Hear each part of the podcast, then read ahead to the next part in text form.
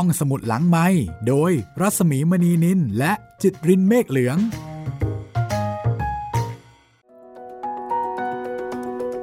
ได้เวลาของการมาพบกับโจโฉนายกตลอดการอีกครั้งหนึ่งแล้ว สวัสดีคุณจิตตริน สวัสดีครับพี่มีครับ คิดถึงโจโฉกันไหมคะ หลายๆ คนอาจจะไม่ได้คิดถึงโจโฉอาจจะคิดถึงสามก๊กแทน อืม บางคนอาจจะคิดถึงเล่าปีก็ได้นะคะ เพราะว่าเรื่องนี้เนี่ยอย่างที่บอกเนาะเรื่องนี้ทีมโจโฉค่ะ ครับ ใครที่มันไส้หรือว่าไม่ค่อยชอบขี้หน้าโจโฉอาจจะรู้สึกอืมทำไมถึงเป็นแบบนี้ตะคิดตะขวงใจ แต่ลองฟังไปเรื่อยๆครับ อาจจะไม่ชอบตัวอื่นเพิ่มขึ้นก็ได้ แต่บางคนก็อาจจะรู้สึกสนุกนะว่า เออเนาะ เราก็ไม่ได้มองในแง่มุมนี้มาก่อนเลยใช่ว่าเออโจโฉเขาก็มีข้อดีหลายอย่างเหมือนกัน ใช่ แต่เอาจริง ๆ ตั้งแต่อ่านมาท่านคึกฤทธิ์ก็ไม่ได้ออกนอกหน้าเกินไปนะครับ ก็พูดในหลักความเป็นจริงซะส่วนใหญ่หมายถึงแบบเอาในอย่างคุณจิตรินเนี่ยคุณจิตริน เดี๋ยวนะ ก่อนหน้านี้เคยบอกว่าเป็นครับทีมของตัวละครอ๋อผมตัวเป็นเล็กๆผมใช่ไหมเป็นผมเป็นทีมของโลซกคอ่ารับโลซก ไม่ใช่ทีมเล่าปีใช่ไม่ใช่ทีมขงเบ้ง ใช่แล้วโลซกก็อยู่กับฝั่งกวนอ่าฝั่งซุนกวนครับ อืมฮึโอเค เพราะฉะนั้นก็ทำใจเป็นกลางได้ พิจารณาในแง่มุมอื่นอ่าๆได้ ได้ได้ได้ไหมครับ ได้แต่ว่าถ้าถ้าพูดถึงในมุมของผู้นำอะครับ ค่ะ ผมอะชอบโจโฉครับ คือถ้าอ๋อถ้าผมเป็นลูกน้องใครสักคนได้อือฮึเราต้องเป็นลูกน้องใครสักคนเนี่ยผมอยากจะเป็นลูกน้องของโจโฉอ๋อแต่ว่าถ้าหมายถึงตัวละครทั้งหมดเนะครับ ผมชอบโลซกที่สุด โอเคครับ ทีนี้คนที่อ่านสามก๊กเนี่ยเขาจะมีลักษณะเป็น FC ของแต่ละคนไหม เท่าที่ได้คุยอย่างเช่น โหเราเนี่ย ชอบเล่าปีชื่นชอบเล่าปี อันนี้ FC เล่าปีอ่าหรือว่าเราเป็นติ่งของเบ้ง เราเป็นนักคิด ผมคิดว่าถ้าเป็นมีไหมรุ่นรุ่นผมเนี่ยครับ อินอะอินมากๆเนี่ยผมคิดว่าเด็กผู้ชายหรือว่ารุ่นรุ่นผมเนี่ยจะชอบขุนศึกมากกว่า จะชอบจะเป็นพวกกวนจูล่งอูจูอะไรแบบล่งนี้เตียวเลี้ยวอะไรค่ะประมาณนี้ครับ แต่ถ้าเกิดว่าคนที่เป็นผู้ใหญ่หน่อยโอ้ก็ถ้อาจจะชอบอะไรที่แบบว่าดูนุ่มๆ แล้วก็มีอิทธิพลมีอำนาจครับคิดเยอะสุขุมลุ่มลึกอะไรแบบนั้นไหมถ้าคนที่มีอายุแล้วนะครับ จะเริ่มพูดถึงกุนซือคนนู้นคนนี้พูดถึงวิวาทะของคนนี้กับคนนี้อะไรอย่างนี้ จะเริ่มมีสุมาอี้เข้ามาเกี่ยวข้อง จะเริ่มมีกุยแกอะไรพวกเนี้ยครับแต่ก็คือว่าทุกคนก็อาจจะมีตัวละครในดวงใจของตัวเองใช่นะคะ เพราะฉะนั้นเรื่องนี้ก็เป็นการอ่านแล้วก็เรียนรู้สามก๊กในอีกแง่มุมหนึ่ง แต่ก็ไม่ได้หมายถึงว่าเอ่อท่านจะอวยโจโฉจนไม่ได้คำนึงถึงหลักความเป็นจริงอย่างที่คุณจิตรินบอกใช่เพียงครับแต่ว่ามาขยายมุมความมองเป็นโจโฉอื่นให้กว้างขึ้นใช่ในมุมที่คนทั่วไปเนี่ยอาจจะไม่ได้พินิษพิจารณาจริง ๆ จังๆครับนะคะโดยเฉพาะในแง่ดี แต่หลายคนที่อ่านสามก๊กจริง ๆ แล้วเนี่ยครับ ก็ มีแต่คนชื่นชมนะพี่สำหรับตัวโจโฉเนี่ยอืมคือหลายคนอย่างเช่นผมอย่างเงี้ย ผมคิดว่าโจโฉเนี่ยเป็นคนไม่ดี แต่ผมชื่นชมเขาว่าเขาเป็นคนเก่งพี่เป็นมิกคนเก่งแต่เป็นคนไม่ดี ใช่ผมมุมมองของผมนะอือหือคือเขาเป็นคนไม่ดี แต่ว่าเขาเป็นคนเก่งค่ะ เอาอย่างอันนี้ในฐานะที่ยังไม่ได้อ่านสามก๊กครับ แต่ว่ารับรู้เรื่องสามก๊กครับ อย่างอ่านเรื่องรามเกียรติ์อย่างเงี้ย อืม รามเกียรติ์เนี่ย พระเอกคือพระรามใช่ไหมคะครับผมตัวโกงเนี่ยคือทศกัณฐ์ครับอ่าอย่างพี่เวลาที่พี่ดูโขนเนี่ยครับพี่จะไม่ชอบตัวพระ ไม่ชอบฝั่งฝั่งลิงไม่ชอบฝั่งลิง อ๋อชอบชอบตัวลิง ไม่ชอบตัวลิงไม่แล้วก็ชอบพระรักตัวพระยักษ์รามอ่ารู้ว่าทศกัณฐ์เนี่ยมีลักษณะเป็นอันธพาลครับอยากได้อะไรก็ตามใจตัวเองครับแต่ขณะเดียวกันเราก็มองเห็นว่า ทางฝ่ายของพระรามพระลักษณ์เนี่ยก็โหดไม่เบา โอ้ใช่ แล้วก็ในอดีตเนี่ยก็เคยใช้เอ่ออำนาจที่มีอยู่ กดขี่ข่มเหงครับทศกัณฐ์ในเมื่ออดีตชาตินะคะใช่คือเราก็จะดูแบบเออเราเข้าใจทศกัณฐ์นะว่าเคยถูกบูลลี่มาก่อนนะแล้วก็เลยเป็นแบบนี้แล้วทศกัณฐ์ก็มีข้อดีของทศกัณฐ์หลายอย่างครับในขณะที่พระรามก็มีข้อเสียของการเป็นหัวหน้าเป็นเจ้านายหลายอย่างมาก แต่ถ้าถามถึงความชอบเงี้ยจะชอบตัวยักษ์อืม รู้สึกว่าเขาจริงใจ อย่างฝั่งยักษ์เนี่ยผมมีตัวหนึ่งผมชอบมากเลย แล้วก็น่าสงสารมากชอบกุมภกันกุมคภรับกันโอ้โหกุมภกันนี่อย่างเท่ผมเลเป็ยนคนดีมากเลย แต่ว่าต้องมาตายเพราะว่าใช้ใช้คำว่าอยู่ฝั่งผิดก็ได้ ก็อาจจะเป็นเช่นนั้นนะคะครับอะไรแบบเนี้ยค่ะ คือเรารู้ว่าเฮ้ยทศกัณฐ์เนี่ยเขาเป็นคนผ่านครับ แต่เขาก็มีความน่ารักของเขาอยู่ใช่และเขาก็มีความเก่งนะคะ แล้วก็มีความองอาจของเขา แต่ว่าเขาเป็นคนที่ เขาคุมตัวเองไม่ได้เออเป็นคนผ่านครับ แต่มีความน่ารักอะไรบางอย่าง น่าจะคล้าย ๆ ประมาณนี้นะคะ ในตอนครับผมค่ะ ในตอนเนี้ยตอนที่ 9 ที่เรากำลังจะเล่าให้คุณได้ฟังต่อไปอ่านะคะกำลังวุ่นวายอยู่กับชีค่ะจิ๋วอืมกำลังแบบว่า เจ้าเมืองชีจิ๋วคนเก่ากำลังจะยกเมืองให้เล่าปี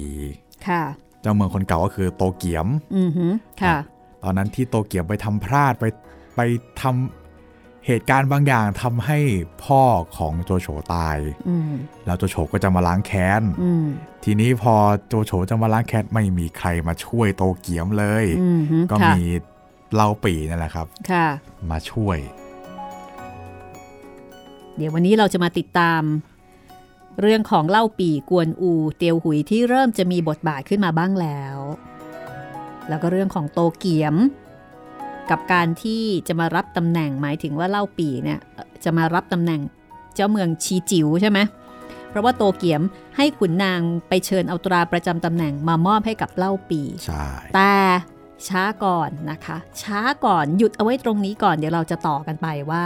เล่าปี่ซึ่งเป็นคนล้ำลึกเนี่ยนะเป็นคนที่คิดเยอะอะไม่ใช่คนตรงไปตรงมาสัทีเดียว เล่าปี่จะมีท่าทีหรือว่า จะมีชั้นเชิงยังไง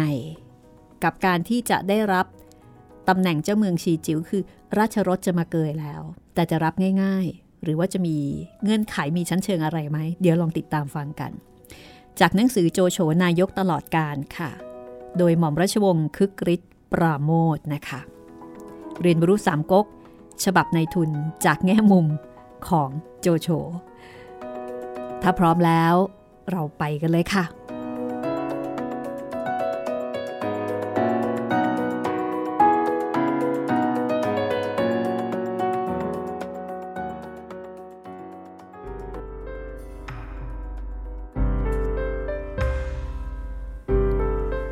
แต่ช้าก่อน เล่าปีนั้นเป็นคนล้ำลึก ทั้งทั้งๆที่เล่าปีเองก็อยากจะขยับฐานะของตนจากตำแหน่งเจ้าเมืองเล็ก เป็นเจ้าเมืองใหญ่ใจจะขาด แต่เล่าปีก็ทำเป็นอิดเอื้อนไม่ยอมรับ ต่างฝ่ายต่างต้องเจรจากันยืดยาว จนบิตกขุนนางในเมืองชีจิ๋วรู้สึกรำคาญลีตกก็เลยบอกว่า ทัพโจโฉมาตั้งประชิดเมืองอยู่เล่าปีจะมาช่วยการศึก และท่านจะมากล่าวมอบเมืองให้ช้าอยู่ดังนี้ไม่ควร ให้ท่านเนี่ยเร่งคิดกันทำสงครามให้สำเร็จ แล้วจึงค่อยมอบเมืองให้เล่าปีต่อไปภายหลัง คุณบิตกก็คงจะรู้สึกรำคาญเต็มทีนะคะ มามัวพิริพิไรกันอยู่ได้ มัวแต่จะมอบเมืองกันอยู่นั่นแหละ จะมาพิธีเยอะอะไรกันตอนนี้ครับข้าศึกก็มาประชิดเมือง อันนี้ขอเสริมนิดนึงนะครับบีตกเนี่ยครับ ในอนาคตก็จะมาเป็นหนึ่งในกุนซือของเล่าปีครับพี่อืมแล้วก็เป็นเป็นพ่อของบิฮูหยิน ซึ่งเป็นเมียคนที่สองของเล่าปีด้วอืยมค่ะครับก็ถือว่าเป็นคนคุมประเด็นเลยทีเดียวนะคะ ครับผม ทีนี้พอมีคนเอ่ยถึงการสงครามขึ้นมา เล่าปีก็เปลี่ยนวิธีการ ทั้งที่ทหารเล่าปียกทัพผ่านทหารโจโฉแล้วก็ได้รบพุ่งกันมาแล้ว ตอนที่จะหักเข้ามายังเมืองชีจิว๋ว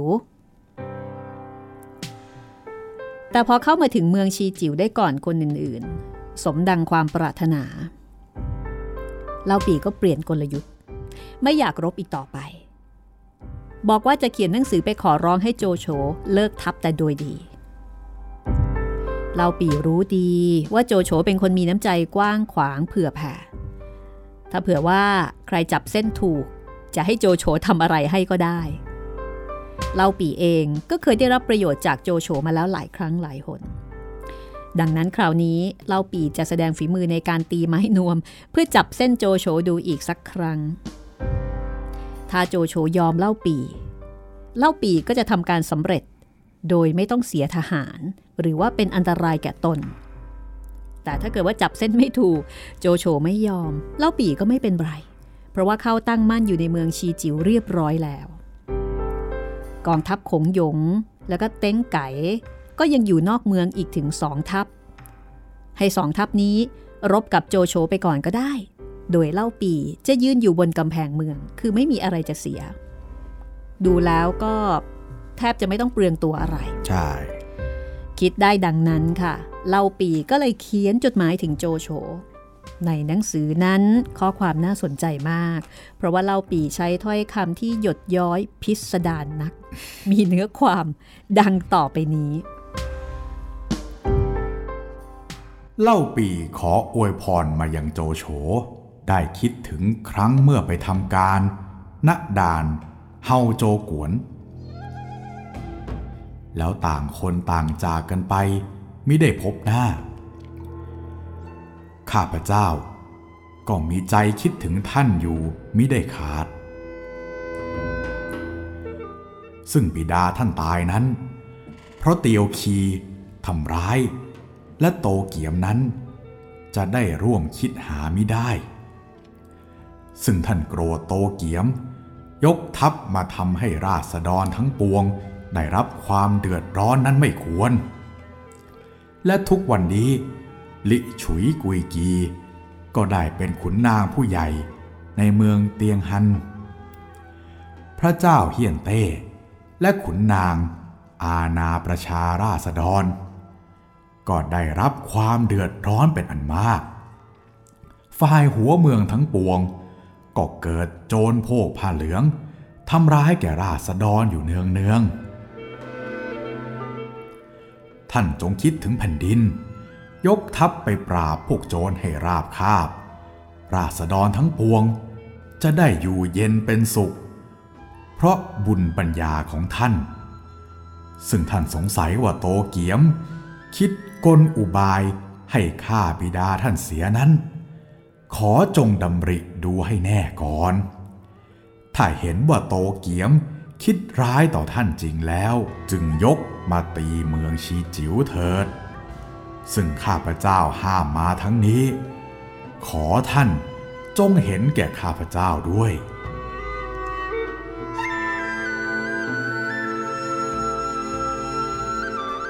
พิจารณาดูตามจดหมายฉบับนี้จะเห็นได้ว่า เล่าปีเป็นคนที่มีฝีมือเยี่ยมในการประจบสอพรคนหนึ่งเหมือนกัน ส่วนการตลบตะแลงนั้นก็มิใช่เล่น เล่าปียกทัพมาถึงฆ่าทหารโจโฉตายเสียไม่รู้จักเท่าไหร่ต่อเท่าไหร่ แต่เล่าปีก็ยังมีหน้ามาเขียนหนังสือไปขอร้องให้โจโฉระลึกถึงความหลังที่ได้เคยร่วมงานกันมา เพราะเล่าปีรู้ว่าโจโฉเป็นคนมีใจรัก แล้วก็ห่วงใยรัษฎร เล่าปีจึงอ้างเอาความเดือดร้อนของรัษฎรมาตั้งเป็นเหตุ เพื่อจะให้โจโฉตายใจ แล้วลงท้ายเล่าปีก็วางเพลิงโจโฉเอาดื้อ โดยอ้างเอาบุญญาพินิหารและสติปัญญาของโจโฉ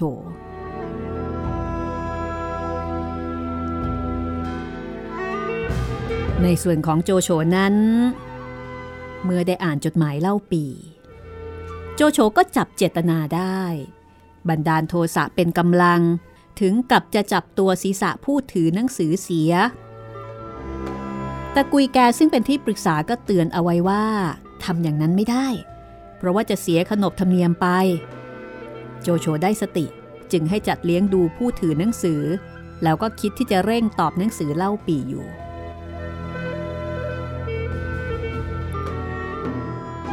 ลองไปดูทางด้านลีโป้กันบ้าง ตั้งแต่หนีรัฐบาล ลิฉุยกุยกีไปจากเมืองหลวงลีโป้ก็เที่ยวซัดเซพเนจรไปหาอ้วนสุดที่เมืองลำหยงก่อน แต่อ้วนสุดไม่ยอมรับเอาไว้ ออกจากอ้วนสุด ลิโป้ก็ไปหาอ้วนเซียวที่เมืองกิจิว๋วไปอยู่กับอ้วนเซียวได้ไม่เท่าไหร่ ก็ไปเกิดทะเลาะวิวาทกับคนของอ้วนเซียวเขาอีก ต้องหลบไปอยู่กับเตียวเอียนเจ้าเมืองเชียงตงพอทางเมืองหลวงรู้ข่าว ก็ออกคำสั่งจะมาจับตัว ลิโปก็ต้องหนีต่อไปอีก จนในที่สุด ไปอาศัยเตียวเมาเจ้าเมืองตันหลิว ในขณะที่ลิโป้อาศัยอยู่กับเตียวเมานั้นเอง ตันเก๋งผู้ที่ไปห้ามปรามโจโฉแล้วมิฟัง ก็เดินทางมาถึงเมืองตันหลิว ตันกงรู้สึกน้อยใจ น้อยใจโจโฉที่ไม่เชื่อฟังคำพูดของตน และลักษณะของตันกงนั้น ก็เป็นฝ่ายค้านชนิดขี้แพ้ชวนตี หากไปค้านใครแล้วเขาไม่ฟัง ก็จะต้องหาว่าคนคนนั้นเป็นเผด็จการ หรือว่าเป็นคนคดโกงทรยศไปทันที ความจริงนั้นผู้ที่จะไปค้านใครในกรณีใด ๆ ก็ตาม ย่อมจะต้องทำใจไว้ให้ดีเสมอว่า อีกฝ่ายหนึ่งนั้น เขาก็มีความเห็นของเขาเหมือนกัน หากเราไปค้านแล้วเขาไม่ฟัง ก็หมายความว่าเราไม่สามารถจะชักจูงใจให้เขาเนี่ย มาเห็นตามเราได้ เขาจะทำอะไรต่อไป เราไม่มีส่วนรับผิดชอบ เรื่องก็ควรจะยุติลงแต่เพียงแค่นั้น ไม่ใช่ว่าจะต้องไปพานพะโล ว่าผู้ที่ไม่ฟังคำคัดค้านของเราจะต้องเป็นคนที่เลวทรามเสมอไป เหตุผลของผู้ค้านนั้นอาจผิดก็ได้ในบางกรณีคราวนี้ตันกงมาถึงเมืองตันลิว ก็เข้าหาอูบาย เริ่ม ปรักปรำโจโฉเป็นการใหญ่ บอกว่าโจโฉนั้น แสดงอิทธิพลว่าเป็นผู้ที่มีอำนาจในหัวเมืองตะวันตกทำการเอาแต่ใจตัว ฉะนั้นควรที่เตียวเมาจะต้องคิดกำจัดโจโฉเสียให้หมดอำนาจ โดยการส่งลิโป้ให้คุมกองทัพแล้วก็ไปตีเอาเมืองกุนจิ๋วในขณะที่โจโฉไม่อยู่ เตียวเมาก็เชื่อฟังคำตันกง สั่งให้ลิโป้ยกทัพไปตีเมืองกุนจิ๋วทันที ลีโป้ก็รีบยกทัพไปตีเอาเมืองกุนจิ๋วได้ ในขณะที่เมืองนั้นยังไม่ทันรู้ตัว แล้วก็ยังตีเมืองต่างๆ ที่ขึ้นกับเมืองกุนจิ๋วได้อีกหลายเมือง เหลือแต่เมืองเอียงเสียง เมืองตองไฮแล้วก็เมืองฮวนกวนสามเมืองนี้ เทียหยกและซุนฮกผู้ซื่อสัตย์ต่อโชโช เป็นผู้รักษาไว้เพิ่งจะเพิ่งจะมีการกล่าวถึงซุนฮกครับพี่ซุนฮกนี่เป็นเสนาธิการคนที่ผมชอบที่สุดในเรื่องเลยครับ ขนาดนั้นเลยเหรอ ใช่ครับเขาเป็นยังไงเป็นซุนฮกเป็นหนึ่งในคนที่เรียกว่าบริหารคนเก่งที่สุดอืมฮึค่ะถ้าถ้าผมให้แบบสกิลการ สกิล HR ครับพี่ในในการบริหารคนเลือกใช้คนซุนฮกนี่ โอ้โหไม่ผมว่าไม่แพ้โจโฉเลย ขนาดนั้นเลยนะ ใช่แล้วก็เป็นคนที่รู้ใจโจโฉดีมากอืมฮึเข้าตาคุณจิตริน ใช่ครับ คุณซุนฮกเป็นอะไรกับคุณซุนกวน ไม่ไม่ได้เป็นครับแค่แซ่เดียวกันแซ่เดียวกันใช่ใช่ก็จะมีหลายคนที่แท้เหมือนกันอ๋อแต่ว่าไม่ได้เป็นอะไรกันโอเคครับ ซึ่งในนี้นะคะเขาก็ให้ข้อมูลแต่เพียงว่าเป็นคนที่ซื่อสัตย์ต่อโจโฉครับนะโอ้ซุนฮกนี่ผมปลื้มมากอืมในขณะที่โจโฉตั้งล้อมเมืองชีจิ๋วอยู่ค่ะ แล้วก็กำลังคิดร่างหนังสือในการที่จะตอบเล่าปี ข่าวก็มาถึงโจโฉว่า กองทัพลิโป้ยกไปตีเมืองกุนจิ๋วแล้วก็เมืองอื่น ๆ ที่อยู่ในความปกครองของโจโฉได้ พอโจโฉทราบข่าว ก็เป็นห่วงครอบครัวที่ทิ้งเอาไว้ที่เมืองกุนจิ๋ว ความจำเป็นที่จะต้องยกทัพไปสู้กับลีโป้ก็เกิดขึ้น คือเมื่อไหนๆก็จะต้องกลับไปอยู่แล้ว โจโฉจึงทำหนังสือตอบผูกมิตรกับเล่าปีในหนังสือนั้นบอกว่าโจโฉจะยกทัพกลับ ไม่ตีเอาเมืองชีจิ๋วเพราะเห็นแก่เล่าปี แล้วโจโฉก็เลิกทัพกลับไป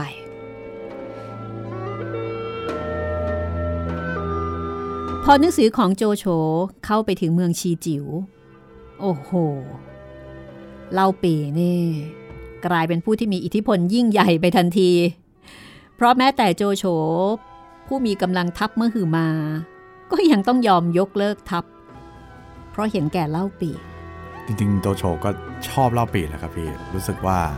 คนคนนี้มีดีอะไรสักอย่างหนึ่ง มองเห็นอะไรบางอย่างคใช่รัไหมใช่แต่งานนี้เล่าปีก็ได้หน้าเนาะโดยที่ยังไม่ได้ทำอะไรเลยเขียนจดหมายฉบับเดียว ก็อาจจะใช้คำว่าเสี่ยงตายหน่อยก็ว่าได้ถ้าโจโฉไม่ได้มองมุมนี้ก็อาจจะโดนตีแตกเหมือนกัน โจโฉก็ไม่อยากเปิดหน้างานเพิ่มนะคะ เดี๋ยวจะเป็นอะไรนะ เปิดศึกหลายด้าน ใช่ครับ เดี๋ยวจะ กลายเป็นว่า สหบาทาได้ตอนนี้ งานเข้าหลายเรื่องครับ คือทางด้านของเล่าปีก็ต้องบอกว่า มีอิทธิพลเลยนะคะ คนก็ทึ่ง โตเกียมผู้เท่านั้นงกเงินด้วยความดีใจ ให้เรียกประชุมขุนน้ำขุนนาง เลี้ยงโต๊ะเลย ฉลองความปลอดภัยของเมืองชีจิว๋วที่โจโฉไม่มาบุกแล้วแล้วโตเกียม ก็ยกตำแหน่งเจ้าเมืองให้กับเล่าปีเล่าปีก็อิดออดไปตามเรื่องขุนนางทั้งปวงก็ช่วยสนับสนุนให้เล่าปีรับตำแหน่ง แต่เล่าปีก็ยังไม่ยอม เกิดกระดากอายตะขิดตะขวงขึ้นมา ทั้งที่ใจนั้นปรารถนาเป็นอย่างยิ่ง อ๋อ จริง ๆ อันเนี้ยผมผมคิดว่าเป็นกุศโลบายของเล่าปีครับ เพราะว่าแก keep character ตัวเองว่าเป็นคนดีคนยุติธรรมคนซื่อสัตย์มาตลอดใช่ไหมนี่คุณทับถมเล่าปีอีกคนหนึ่งหรืออ่าคุณจิตใช้เรนใช้คำว่าเป็นเป็นการวิเคราะห์อะไรกันนะครับ คือผมมองว่าเล่าปีเขา set character ตัวเองมาเป็นอย่างนี้ตั้งแต่แรกแล้วแล้ว เขาต้องเขาต้องคีปลุก keep look ครับ ใช่นึกถึงคำนี้เหมือคือนกัถ้านถ้าอยู่ๆแบบ เอ้ยรับเลยอย่างเงี้ยมันจะ มันจะมีอาจจะมีคนคิดได้ว่า อ๋อ ก็ที่แท้ก็เป็นคนอย่างนี้นี่หว่า อันนี้ต้องขออภัยคุณผู้ฟังที่เป็นผู้หลักผู้ใหญ่นะคะ บางทีเราอาจจะใช้ศัพท์ภาษาอังกฤษ ซึ่งเป็นของแสลงหรือว่าเป็นคำแสลงในยุคนี้เพื่อให้เห็นภาพนะคะครับเพราะว่าผู้ฟังของเราก็มีหลายวัยเหมือนกันครับเมื่อกี้ก็นึกถึงคำว่าคลิปลุกนะ ซึ่งสมัยนี้เขาก็จะใช้ใช้ในกรณีที่แบบต้องการรักษาภาพใช่ไหมถ้าถ้าใช้รักษาคำไทยภาพใช้คำว่าวางมาดได้ไหมพี่ ไม่เชิงมันก็ไม่ตรงซะทีเดียวนะใช่วางมากมันคือออกแนวขึงเขื่องอ่าใช่แต่คลิปลุกนี่มันคือพยายามรักษาภาพว่า เฮ้ยสมมุติเราต้องการรักษาภาพว่าเราเป็นคนแบบนี้ก็จะต้องรักษาภาพ ให้มันเป็นอย่างนี้ตลให้อมันดเป็นแบบนี้ตลอดเลยนะคะใช่แหมคือคำว่าคลิปลุกเนี่ยอันเนี้ยชื่นชม ใช่ใช่มันเป็นอย่างนั้นจริง ๆ ครับ ก็เอาเป็นว่าเล่าปีเนี่ยเขาพยายามที่จะ สร้างภาพคือเขาสร้างภาพเอาไว้ แล้วเขาก็จะพยายามทำให้ภาพนั้นเนี่ย มันเด่นชัดมันเป็นตลอดเช่นเวนั้ลานเออใช่ไม่เป็นอื่น เล่าปีก็ไม่รับค่ะ ในที่สุดตกลงกันได้ โดยโตเกียมมอบตำแหน่งเจ้าเมืองเสียพ่าย อันเป็นเมืองขึ้นกับเมืองชีจิ๋วไปก่อน ให้เมืองอีกเมืองหนึ่งไป เล่าปีจึงยอมรับ ที่เล่าปีทำเช่นนี้เนี่ย หม่อมราชวงศ์คือกริชปราโมทก็วิเคราะห์ค่ะ บอกว่า เพราะเห็นว่าโตเกียมนั้นคือแก่ชราเต็มที อยู่ได้อีกไม่กี่วันก็น่าจะซีมองเซ็กน่าจะตายละค่ะครับ หากเล่าปีรับตำแหน่งรองไว้ในขณะนี้ ต่อไปโตเกียมตายตำแหน่งเจ้าเมืองชีจิ๋วจะไปไหนซะ และถ้าได้ตำแหน่งนี้เมื่อโตเกียมตายแล้ว คนก็จะไม่คอรหานินทาเล่าปีได้ ผู้เขียนก็เลยบอกว่า กระบวนหาผลประโยชน์ให้แก่ตนเอง โดยไม่ต้องเสียอะไรเลยในเรื่องสามก๊กนี้ เห็นจะไม่มีใครเกินเล่าปี คือคุณโตเกียมเนี่ยอายุเยอะแล้ว เหมือนกับว่ายังไงยังไงก็ต้องได้อยู่ดี แต่ตอนนี้ยังไม่เอาดีค่ะ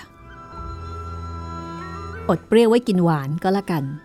จะได้มีความสง่างาม เดี๋ยวเขาจะหาว่างกอะไรประมาณนั้น อันนี้ถ้ามองในแง่ที่อาจจะอาจจะเป็นแง่รายนิดหนึ่งนะคะ แต่ถ้าเกิดว่ามองในแง่ดี ถ้าเป็นทีมเล่าปี เราก็อาจจะมองว่า ไม่จริง เล่าปีก็เป็นคนดี ถ้ามองมุมนั้นก็ได้นะครับเพราะเขาว่าเขาอาจจะไม่ได้คิดแบบใช่นี้มันเป็นแต่ไปว่าได้เขาเหมือเกรนกังนใจ ใช่เขา อยากจะให้โตเกียมเนี่ยอยู่ในอำนาจไปก่อน เพราะเขาเห็นว่าโตเกียมก็อายุเยอะแล้ว อยากจะให้โตเกียมเอ่อเสียชีวิตในขณะที่ยังยังเป็นเจ้าอ่าเมืองใช่ใช่ท่านก็มีเวลาอยู่ในโลกนี้อีกไม่นานเท่าไหร่ เพราะฉะนั้นก็ให้ท่านอยู่ในอำนาจไปก่อนไม่เป็นไร เราคอยได้ ก็คิดได้นะ ใช่ ทีนี้ฝ่ายโจโฉค่ะ โจโฉเนี่ย ยกทัพ แล้วก็รีบกลับมาโดยด่วน ก็มาเจอกับลิโป้ที่ตั้งรับอยู่ที่เมืองปักเอียง โจโฉให้ตั้งค่ายลงที่นอกเมืองนั้น แล้วก็เตรียมตัวต่อสู้กับลิโป้ต่อไป ในวันรุ่งขึ้น หลังจากที่เดินทางมาถึง โจโฉก็ไปเจอกับลิโป้ที่หน้าค่าย ก็มีการตอบปากต่อคำกันนิดหน่อย โดยโจโฉเป็นฝ่ายร้องถามไปก่อนว่า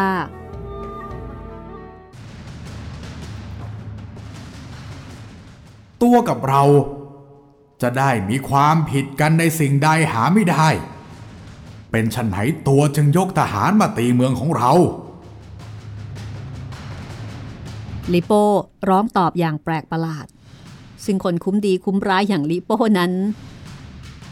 คือ มีแต่คนคุ้มดีคุ้มร้ายอย่างลิโป้เท่านั้นที่จะพูดได้ ลองไปฟังดูค่ะ ว่าลิโป้ตอบโจโฉไปว่ายังไงนะคะ เมืองเหล่านี้เป็นของพระเจ้าเฮียนเต้ก็เหมือนหนึ่งเป็นของคนทั้งปวงซึ่งอยู่ในแผ่นดิน ถ้าผู้ใดมีบุญและเข้มแข็งก็จะครอบครองได้เหมือนกัน เหตุใดท่านจึงว่า บ้านเมืองทั้งนี้เป็นของท่าน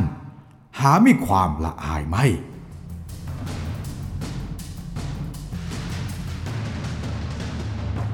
หม่อมราชวงศ์คือกริชปราโมทก็บอกว่า ขอให้พิเคราะห์ดูเหตุผลของลิโป้ ว่าพอฟังได้หรือไม่ลัทธิอย่างนี้จะต้องเรียกว่าเป็นประชาธิปไตยแบบลิโป้ คือบ้านเมืองนั้นเป็นของคนทั้งปวงซึ่งอยู่ในแผ่นดิน ฉะนั้นจึงเท่ากับว่าเป็นของกลางหรือไม่มีเจ้าของเลย หากผู้ใดมีกำลังทหารต้องการจะยึดได้ก็ยึดเอาคำสั่งแต่งตั้งใครเป็นอะไรก็ไม่ต้องถือสากันอีกต่อไป จะจี้ใครให้ออกจากตำแหน่งใด ๆ ก็ได้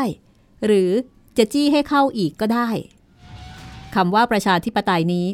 ถูกตีความไปได้ต่างๆ มากมายนัก ประชาธิปไตยแบบลิโป้ก็แบบหนึง่ง คอมมิวนิสต์ในปัจจุบันนี้ก็อ้างว่าตนเป็นประชาธิปไตย คนใหญ่คนโตในเมืองไทยทุกวันนี้ก็เป็นประชาธิปไตยทุกคน ฝ่ายใดมีบุญเข้มแข็งขึ้นมาอย่างลิโป้ ก็มักจะอ้างว่าอีกฝ่ายหนึ่งไม่เป็นประชาธิปไตย กระถกเถียงกันไป ในที่สุด คนเดินถนนพากันงงงวย ไม่รู้ว่าประชาธิปไตยแท้นั้นคืออะไรกันแน่ เพราะมีหลายแบบหลายฉบับ แต่ละฉบับ ก็พิสดารทั้งนั้น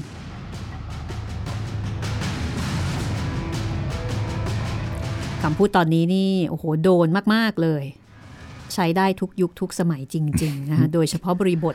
ในยุคปัจจุบันนี้ครับที่ประเด็นนี้ก็กลับมาเป็นที่ถกเถียงกันอีกครั้งหนึ่งนะคะก็คำเจ้าปัญหาจริง ๆ ประชาธิปไตยนี่ใครไม่ใช่พวกเราก็ออกไป ก็ไม่ใช่ประชาธิปไตยครับพักกันตรงนี้สักครู่ค่ะ เดี๋ยวคราวหน้าช่วงหน้านะคะ เรามาฟังกันต่อ กับการศึกอีกครั้งของโจโฉค่ะ กับโจโฉนายกตลอดการหม่อมราชวงศ์คือกริชปราโมทค่ะ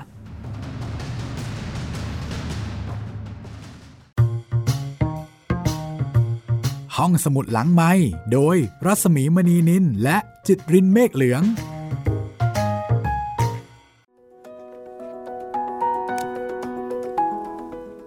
หมก็ต้องบอกว่าอืมเรื่องนี้นี่จริง ๆแล้วมีบริบทที่ตรงกับปัจจุบันนี้หลายอย่างเลยทีเดียวนะคะครับคือหลายส่วนราวกับว่าเขียนในยุคนี้สมัยนี้ คล้ายๆ กับตอนที่อ่านเรื่องไผ่แดงนะคะ อันนั้นก็เป็นบริบทเกี่ยวกับเรื่องของคอมมิวนิสต์เกี่ยวกับเรื่องของเออความเสมอภาค คล้ายๆกันครับ เพียงแต่ว่าเรื่องนี้เนี่ยมันมีความเป็นการเมืองในลักษณะของการปฏิบัติมันมากกว่าเรื่องไผ่แดงที่เป็นแนวคิด มันสามารถจะทำการได้เลยโดยไม่ต้องปรึกษากันมาก คืออันนี้มันเหมือนกับเป็นปฏิบัตินะนะครับภาคปฏิบัติ แต่ว่าไผ่แดงคือมาถกกัน ใครคิดยังไงใครเชื่อยังไง ใช่ มันมันไม่สามารถใช้ความรุนแรงได้มากในยุคปัจจุบัน ก็ แนะนำเลยนะคะ ถ้าเกิดว่า ใครที่สนใจ เกี่ยวกับเรื่องของการบริหารจัดการคน การวิเคราะห์คน โจโฉนายกตลอดกาลนะคะสามก๊กฉบับในทุนค่ะ แม้ว่าจะเป็นเรื่องการเมืองเรื่องสงคราม เรื่องการทำศึก แต่จริง ๆ แล้วก็ให้ข้อคิดเกี่ยวกับเรื่องของการบริหารจัดการคน ได้ไม่น้อยเลย ลองอ่านแล้วก็เอาไปใช้ในบางแง่มุมก็ได้ครับ ไม่ต้องเอาไปใช้ทั้งหมด คุณผู้ฟังสามารถติดตามรายการห้องสมุดหลังใหม่ได้ในหลาย ๆ ช่องทางนะคะ ทั้งช่องทางหลักของทางไทย PBS แล้วก็มีอีกหลายแอปพลิเคชันที่รองรับค่ะ ทั้งทาง Spotify นะครับ Google Podcast Podbean แล้วก็ทาง YouTube นะครับ ทุกช่องทางต้องเป็นของไทย PBS Podcast เท่านั้นนะครับ แล้วก็ถ้าจะติดต่อสอบถามพูดคุยทักทายกับพวกเรา ก็ติดต่อกันได้ 3 ช่องทางนะครับ แฟนเพจ Facebook ไทย PBS Podcast แฟนเพจของพี่หมีรัศมีมณีนิน แล้วก็ทาง YouTube คอมเมนต์ไว้ใต้คลิปได้เลยนะครับ ก็มีคุณผู้ฟังนะคะที่ส่งข้อความมาพูดคุยกัน ทั้งทาง inbox นะคะ แล้วก็ทาง Facebook ของดิฉันเองสำหรับคนที่เป็นเพื่อนกันแล้ว น้องเจเจค่ะ น้องเจเจก็จะพูดคุยกันมาโดยตลอดนะคะครับผม สวัสดีน้องเจเจค่ะเจเจบอกว่าโอเจเจนี่อินมาก เจเจฟังโจโฉแล้วก็ฟังเบ้งเฮก คือพอฟังโจโฉนายกตลอดกาลก็ไปฟังเบ้งเฮกต่ออืมซึ่งตอนนี้เนี่ยคุณจิตรินเอาเบ้งเฮกเรียงเป็น playlist เอาไว้ให้ เรียงเป็นยังไม่ได้เป็น playlist ไหมครับคะแต่ว่าเรียงเรียงเป็นตอนๆไว้ให้ใกล้ๆกับโจโฉอ๋อคือเอาเข้าระบบใช่นะคะ คุณครับก็สามารถที่จะฟังเบ้งเฮกได้เลย ครับผม น้องเจเจก็บอกว่าวันนี้ฟังเบ้งเฮกเห็นภาพเลยครับแล้วก็ให้ข้อมูลมาว่าพี่หมีครับชื่อหนึ่งใน10ขันทีคือเตียวเหยียนครับ เป็นหัวหน้า10ขันทีครับ และอีกอย่างหนึ่งครับ เริ่มเรื่องคือเหตุการณ์โจรโพกผ้าเหลืองเป็นเหตุการณ์แรกในสามก๊กครับครับ สะพานเตียงบันเกี้ยวครับ อ่าสะพานเตียงบันเกี้ยวครับอ่าฮะที่ผมเคยบอกว่าเตียวหุยตะคอกจนขุนพลโจโฉตายไปคนหนึ่งแล้วเจเจก็ถามว่าโจโฉมีกี่ตอนครับโอ้โหยังบอกไม่ได้เลยครับน้องเจเจน่าจะน่าจะหลายสิบตอนอยู่เออ ตอนนี้ตอนที่ 9 นะคะครับเอาเป็นว่าเกิน 10 ตอนแน่นอนค่ะ ครับผม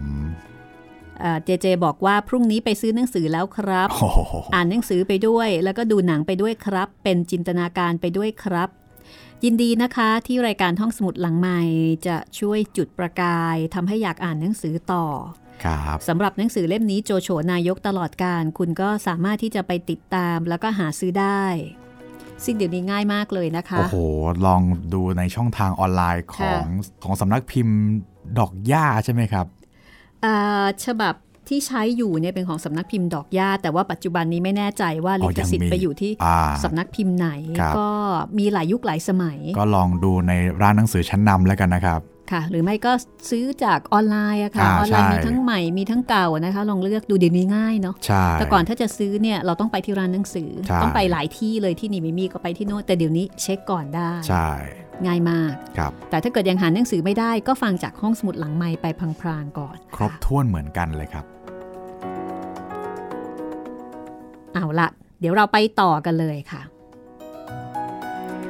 กับโจโฉนายกตลอดการนะคะ ตอนที่ 9 ค่ะ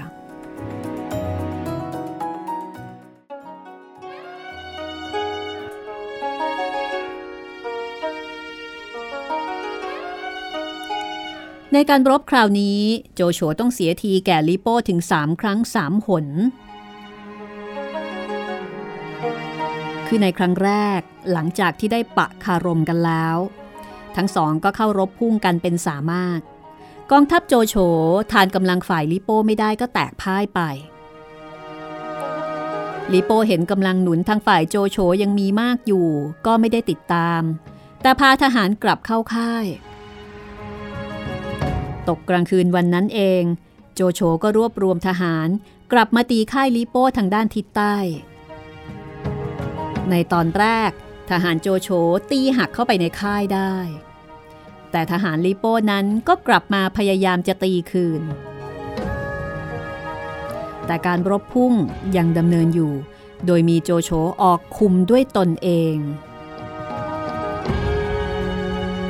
พอตกดึกประมาณสามยามลิโป้ซึ่งรู้ทีอยู่แล้ว ว่าโจโฉจะต้องกลับมาตีโต้ในตอนกลางคืน ก็คุมทหารกองใหญ่มายังสมรภูมิ เมื่อฝ่ายลิโป้ ได้กำลังหนุนเพิ่มเติมมาเช่นนี้ก็กลับเป็นต่อในการรบ ตีเอาทหารของโจโฉต้องถอยไป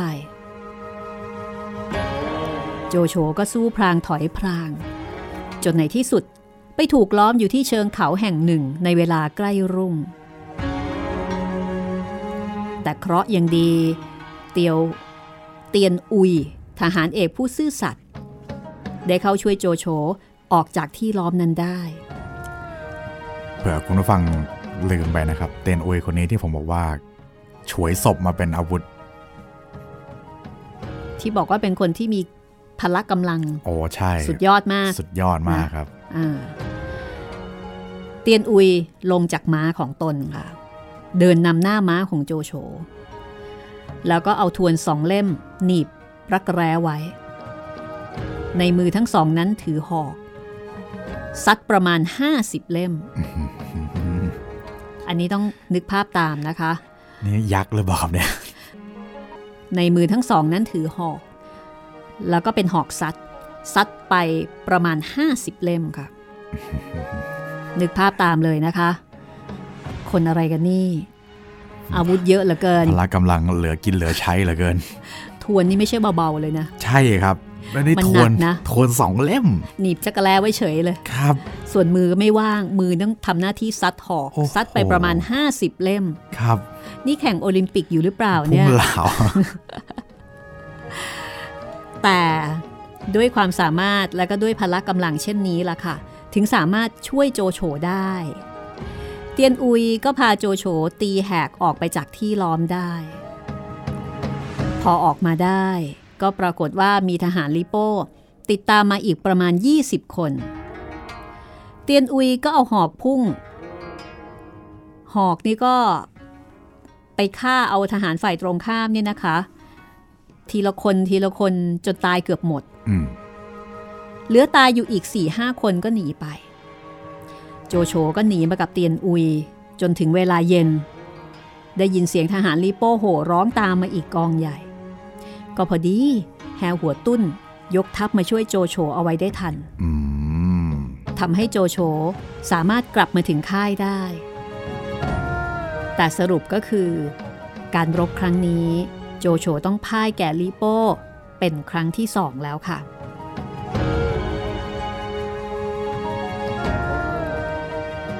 ลองมาดูการรบครั้งที่สาม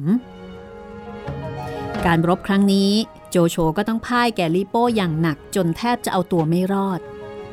เพราะว่าลีโป้คิดกลอุบายให้เตียนซี ซึ่งเป็นข้าหาบดีมีชื่อในเมืองปักเอี้ยง เขียนหนังสือมาหลอกลวง คือเขียนมาหลอกลวงโจโฉบอกว่าตอนเนี้ยลีโป้ได้ชัยชนะแก่โจโฉยกทัพออกจากเมืองปักเอี้ยงไปแล้ว ให้นายทหารชั้นรองลงมาอยู่รักษาเมือง ถ้าโจโฉเห็นธงข่าวยกขึ้นเป็นอานัสัญญาณ ก็ให้ยกทัพเข้าตีเมืองปักเอี้ยง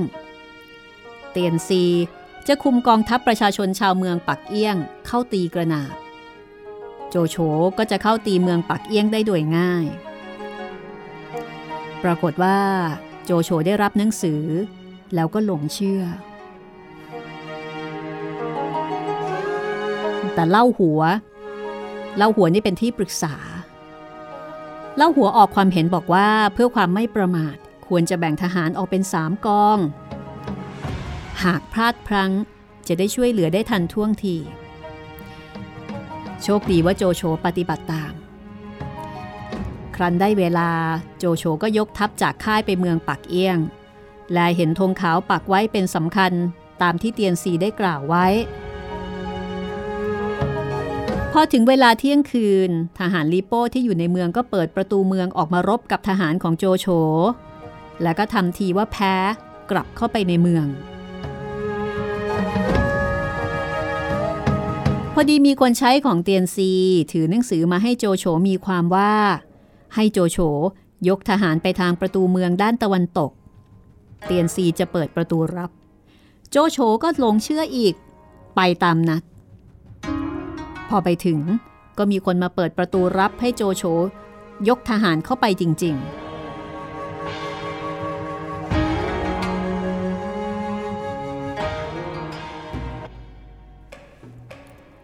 แต่พอเข้าไปถึงในเมือง โจโฉก็รู้สึกผิดสังเกต เพราะว่าดูเงียบปราศจากผู้คน โจโฉก็เกิดเฉลียวใจว่าเอ๊ะ สงสัยถูกกลอุบายเข้าให้แล้ว สั่งทหาร จะให้กลับออกจากเมือง แต่สายไปซะแล้ว ปรากฏว่าลิโป้ให้ปิดประตูเมืองเสียสิ้น แล้วก็ให้จุดไฟเผาเมืองขึ้นทั้งสี่ด้าน เจตนาของลิโป้นั้น จะเอาไฟครอกโจโฉให้ตายอยู่ในเมืองปักเอี้ยง พอไฟไหม้ติดเมืองขึ้น ทหารทั้งฝ่ายลิโป้และโจโฉก็รบกันเป็นชุลมุน โจโฉนั้นพลัดกับเตียนอุยทหารเอก พยายามเที่ยวหาทางที่จะออกไปจากเมืองปักเอี้ยงให้ได้ แต่ไม่ว่าจะหนีไปทางไหนทุกทิศทางก็เจอแต่ทหารลิโป้ดักอยู่ โจโฉก็ยังพยายามขี่ม้าฝ่าเพลิง ไปทางประตูด้านทิศเหนือ พอดีลิโป้ถือทวนขี่ม้ามา โจโฉเอามือบังหน้าไว้ ตอนนั้นเป็นเวลากลางคืน เหตุการณ์กำลังชุลมุนลิโป้ไม่ทันสังเกต นึกว่าโจโฉเป็นทหารของฝ่ายตัวเอง ก็เอาทวนเคาะหัว แล้วก็ถามว่า เห็นโจโฉหรือเปล่า โจโฉไปทางไหน โจโฉก็ทำทีบุยใบชี้มือไปอีกทางหนึ่งลิโป้ก็ขับม้าเลยไป พอลิโป้ไปแล้ว โจโฉก็เล็ดลอดจะออกจากประตูเมือง พอดีเตียนอุยตามมาพบ ทั้งสองจึงพากันออกจากเมืองปักเอียง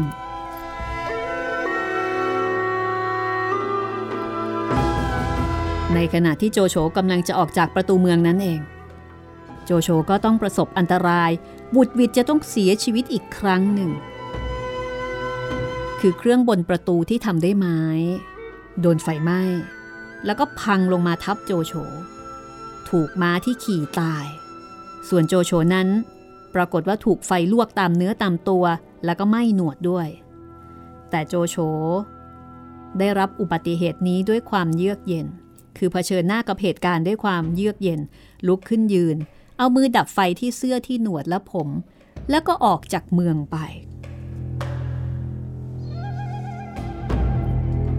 เหตุการณ์ตอนนี้นี่เหมือนกับจะบรรยายให้เห็นว่าโจโฉเป็นคนที่มีสติดี ใช่ครับ ใครก็ตามที่เจอเหตุการณ์แบบนี้นี่สติแตกกันทั้งนั้นนะคุณจิตรินโอ้เป็นเราเราเจอริปโป้แล้วแบบริปโป้กำลังจะมาฆ่าเราเนี่ยโอ้โหเราคงตกใจสติแตกไปแล้ว คงไม่แบบสร้างตั้งสติแล้วแบบเอ้ยชี้ไปทางนู้นชี้ไปทางนี้ หรือว่าลุกขึ้นมาดับไฟอะไรอย่างนี้ได้ ไอเหตุการณ์ที่มีเครื่องบนของประตูติดไฟแล้วก็ลง ลงมาไหม้เนี่ยคือมันครับหล่นลงมาเนี่ยครับอันนี้น่าตกใจมากอืนะมใช่คือมันเป็นไฟอะ่ะครับแล้วเวลาคนเราพอเวลาเจอเจอเจอไฟลุกไหม้บนตัวของเราเนี่ยเราจะลนลานใช่เราจะใช่ทำอะไรไม่ถูกเราใช่ไหมกลัวกลัวมันลาม ใช่ใช่ส่วนใหญ่ถ้าเป็นแบบนี้ก็จะสติแตก แต่ว่าในที่นี้เขาบรรยายว่าโจโฉเนี่ยเผชิญกับเหตุการณ์นี้ด้วยความเยือกเย็นเหมือนกับว่าไม่ลนลานครับ ก็เอามือดับไฟ ที่เสื้อที่นวด แล้วก็ออกจากเมืองไป ทั้งๆทที่ม้าที่ตัวเองขี่มา ก็ตาย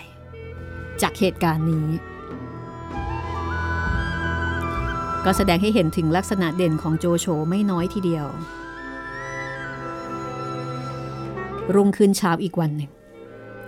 นายทหารเป็นจำนวนมาก พากันมาเยี่ยมโจโฉที่ค่าย เพื่อถามข่าวคราว แต่โจโฉกลับหัวเราะ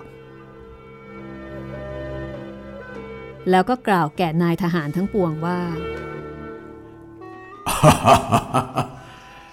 คราวนี้เราเสียรู้ลิโป้ด้วยกลอุบาย จึงต้องเสียทหารไปเป็นอันมาก ยังหัวเราะอยู่ได้ ครั้นแล้วโจโฉก็คิดกลอุบายจะตอบแทนลีโป้บ้าง โดยยกทหารไปซุ่มอยู่ที่เขาม้าเล้ง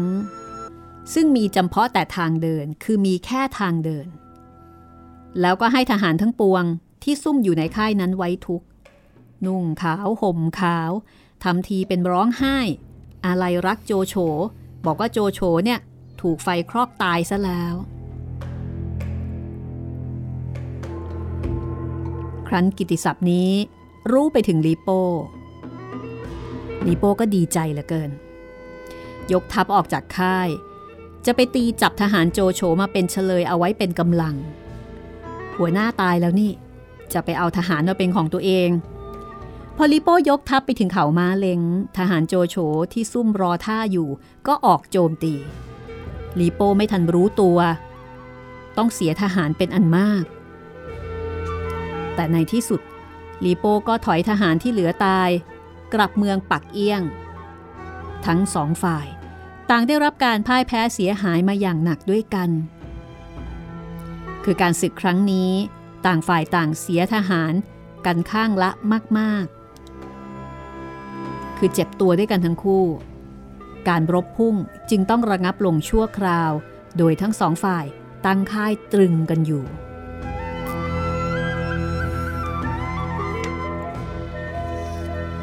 ม่อมราชวงศ์คึกฤทธิ์นะคะ บอกว่าพิจารณาจากการรบพุ่งระหว่างลิโป้กับโจโฉคราวนี้ จะเห็นนิสัยความเป็นสุภาพบุรุษของโจโฉได้ชัดเจนแม้จะเป็นในการรบพุ่ง โจโฉก็มีได้กระทำด้วยการเอารัดเอาเปรียบ หรือใช้กลอุบายลึกซึ้งแต่อย่างใดไม่ โจโฉรบอย่างตรงไปตรงมาที่สุดจึงต้องพ่ายแพ้แก่ลิโป้ถึงสามหนครั้นถึงหนที่สี่ โจโฉกลับใช้กลอุบายเข้าบ้าง เป็นการตอบแทนอุบายแก่ลิโป้ลิโป้จึงต้องพ่ายแพ้ไป โจโฉนั้นมีนิสัยตรงไปตรงมา แต่โจโฉก็แสดงให้เห็นด้วยว่า กลอุบายนั้นใช้ได้ด้วยกันทุกคน พอโจโฉใช้เข้าบ้าง กลอุบายของโจโฉก็เป็นผลสำเร็จ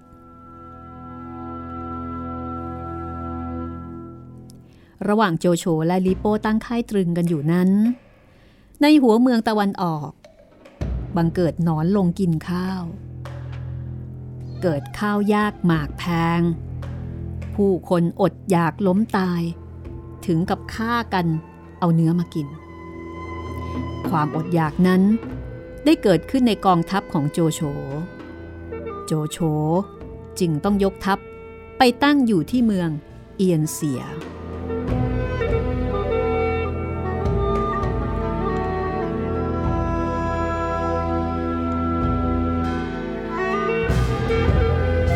เราจะจบเรื่องราวของโจโฉกับการศึกครั้งนี้เอาไว้แค่นี้ก่อนค่ะ ครับผม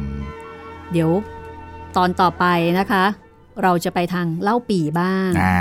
เล่าปีซึ่งตอนนี้เป็นเจ้าเมืองเสี่ยวพ่าย ซึ่งขึ้นอยู่กับเมืองชีจิว๋วครับ คือยังไม่ยอมรับตำแหน่งเจ้าเมืองชีจิ๋วซึ่งใหญ่กว่า ไปรับเมืองเล็กก่อนอ่าฮะเอาเมืองรองไปก่อน จะได้ดูดีไม่น่าเกลียด แต่จริง เหตุการณ์ก่อนหน้านี้ครับที่ลิโป้ชนะโจโฉมาเรื่อยๆเนี่ยเหมือนคนเขียนเขาพยายามจะสื่อถึงอย่างนี้ครับพี่ลิโป้เนี่ยรบเก่งมากเก่งจริง แต่ลิโป้มีปัญญาน้อยครับอ้าวเหรอแต่ลิโป้แกก็ชอบใช้กลอุบาย คือมันก็เป็นกลอุบายในการศึกอะครับพี่แค่แบบว่า วิธีการรบอย่างเดียวที่ลิโป้จะเก่ง แต่วิธีการใช้ใช้ปัญญารูปแบบอื่นลิโป้ก็คือไม่ได้เลย คือหมายถึงว่าคุณลิโป้เนี่ยยังไงอะเหมือนเหมือนถ้ามีความสามารถเต็มสิบก็คือเต็มสิบทั้งหมดก็คือเพื่อการรบครับ คือทักษะในการใช้อาวุธเก่ง อ่าใช่แล้วก็วิธีการควบคุมกองทัพ การตีตีเมืองอะไรพวกเนี้ยเต็มสิบอ่าแล้วที่ไม่เต็มสิบนี่คือว่า การการวางแผนความเท่าทันคนอะไรพวกเนี้ยครับ ไม่รู้ไม่รู้กลอุบายของอีกฝั่งเลย ตัวเองวางกลอุบายของตัวเองได้นะแต่ก็ไม่ได้รู้ว่าอีกฝั่งหนึ่งเขาก็มีกลอุบายอะไร คือคุณจิตรินจะบอกว่าคุณลิโป้เนี่ยดูเหมือนฉลาด แต่จริง ๆ แล้วก็ไม่ได้ลึกซึ้งอะไรใช่ก็พื้นพื้นครับพื้นพื้นยังไงล่ะ คือโกงเก่งอะอืมแต่ก็ไม่ได้รู้เท่าทันกลอุบายที่ลึกซึ้งของคนอื่น แบบนี้ใช่ไหมใช้คำนั้นก็ได้ครับพี่ อันนี้ดิฉันก็พยายามทำความเข้าใจคุณคุณลีโป้ไปด้วย ครับผม แต่ไม่ไม่เป็นไรครับ เดี๋ยวเขาจะอยู่กับเราอีกสักอีกไม่นานครับ แต่ว่าบทนี้เนี่ยนะคะ ผู้เขียนก็พยายามชี้ให้เห็นว่าโจโฉเนี่ยเขาเป็นคนตรงไปตรงมา ถ้าไม่จำเป็นก็ไม่ใช้กลอุบาย อ่าใช่ แต่ทีนี้พอโดนหนักๆเข้าไม่ไหวละ ขอหน่อยไหมฉันต้องเล่นกลับบ้าง ครับ สร้างเฟกนิวส์ขึ้นมาบ้างเล่นงานบ้างแล้วเนี่ยเห็นไหมพี่หมีลองสังเกตดู โจโฉก็ใช้กลอุบายที่ไม่ใช่การศึกนะในครั้งเนี้ยอ่าฮะถึงจะชนะลิโป้ได้อืมกำลังพยายามหาคำนิยามนะว่าคุณลิโป้เนี่ย คือเป็นคนที่ไม่ตรงไปตรงมาเอางี้อืมเป็นคนรบเก่ง แต่ไม่ใช่คนตรงไปตรงมา แต่ก็ไม่ใช่คนมีปัญญามากนัก ครับ แต่เป็นคนที่พร้อมจะโกง เป็นคนที่พร้อมจะเล่นไม่ซื่อ ใช่อ่าประมาณนี้ได้ไหมใช่ใช่พร้อมจะเล่นไม่ซื่อ แต่ไม่ใช่คนที่มีปัญญาลุ่มลึก ใช่ ใช่เลย ชอบหลอกคนอื่น แต่ตัวเองก็มักจะตกหลุมอยู่บ่อยเหมือนคิดๆว่ารู้ไม่ตัวทันคนเหมือนคิดว่าตัวเองฉลาด ใช่ คิดว่าตัวเองเก่งแล้วอ่าหลอกคนอื่นได้ แต่จริง ๆ เนี่ย ไม่ใช่ ไม่ใช่นะแหมบทนี้นี่โจโฉก็ออกแนวพระเอกกว่าเหมือนกันนะ เมื่อเทียบกับรีโป้อ๋อใช่ไหมถ้าในถ้าในครั้งเนี้ครับ ใช่เลยไม่ว่าจะมองมุมไหนก็ตาม ถึงแม้ว่าจะแพ้ก็ตาม ใช่ครับ นี่คือสามก๊กค่ะ แต่เป็นสามก๊กฉบับในทุนนะคะ มองจากมุมของโจโฉครับ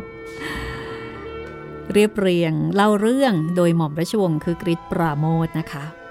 ก็เป็นอีกอัธรสหนึ่งที่อยากแนะนำให้ฟังกันค่ะ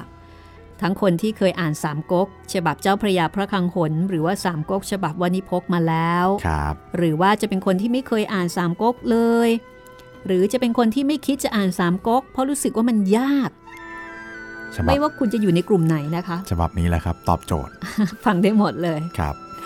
ฟังแล้วอาจจะเกิดแรงบันดาลใจ จุดประกายทำให้คุณอยากจะไปหาฉบับที่เคยครั่นคราม หยิบแล้วก็วางหยิบแล้วก็วางอย่างฉบับเจ้าพระยาพระคลังหนครับฉบับเจ้าพระยาพระคลังหนนี่กี่เล่มจบคุณจิตรีสามเล่มจบครับ เล่มแบบปึกโอ้ๆนะใช่เล่มอย่างกับพจนานุกรม ประมาณสักห้าร้อยหน้าได้ไหมได้เลยครับ 500 600 หน้าได้อืมไม่ต่ำกว่านี้ ใช่ครับค่ะ ก็ดิฉันคิดว่าถ้าฟังสามก๊กฉบับในทุนจบนะคะ ฟังโจโฉนายกตลอดการจบ หรือถ้าเกิดจะไปฟังเก็บเบ้งเฮก อีกหนึ่งเรื่องครับ รับรองค่ะ คุณจะอ่านสามก๊กได้แบบสบาย ๆ เลย ใช่ หรือว่าถ้าอยากสบายกว่านั้น ลองไปดูละครชุดลองไปดูซีรีส์สักรอบหนึ่งคราวเนี้ยสบายมากอ่าฮะแหมก็เป็นวรรณกรรมหนึ่งในสี่ของวรรณกรรมชิ้นเยี่ยมของจีนนะคะครับแล้วก็เป็นวรรณกรรมที่มีการเอ่ยอ้างเอามาใช้ในชีวิตประจำวันใน การบริหารจัดการคนในการทำงานคือเอาไปใช้ในหลาย ๆ บริบทมาก ใช่ ดังนั้นค่ะ ก็อาจจะมีความยากอยู่สักนิดหนึ่งในการจะอ่าน แต่ว่ามันก็ไม่ได้ยากจนเกินไปคือมันมีหลายแง่หลายมุม แล้วก็มีรายละเอียดหลายมิติ ครับ ก็นี่คือ สามก๊กฉบับในทุน หม่อมราชวงศ์คือกริชปราโมทนะคะครับจากการนำเสนอของห้องสมุดหลังใหม่ ซึ่งเราก็จะพยายามชักชวนคุณให้เข้าสู่วงการสามก๊กแบบชิวๆสบายๆกับเรื่องนี้ค่ะครับเล่าบ้างอ่านบ้าง เมาบ้าง อย่าถือสากันนะคะ วันนี้หมดเวลาแล้วค่ะ อย่าลืมนะคะติดตามฟังแล้ว สามารถที่จะแสดงความคิดความเห็น ถูกใจไม่ถูกใจหรือว่าแนะนำให้ข้อมูลเพิ่มเติมมาได้ ช่องทางติดต่อกับรายการก็มีอยู่ 3 ช่องทางด้วยกันเหมือนเดิมค่ะ ครับผมแฟนเพจ Facebook ไทย PBS Podcast แฟนเพจของพี่หมีรัศมีมณีนิน แล้วก็ทาง YouTube คอมเมนต์ไว้ใต้คลิปได้เลยนะครับ วันนี้หมดเวลาลาไปก่อนนะคะ สวัสดีค่ะ สวัสดีครับ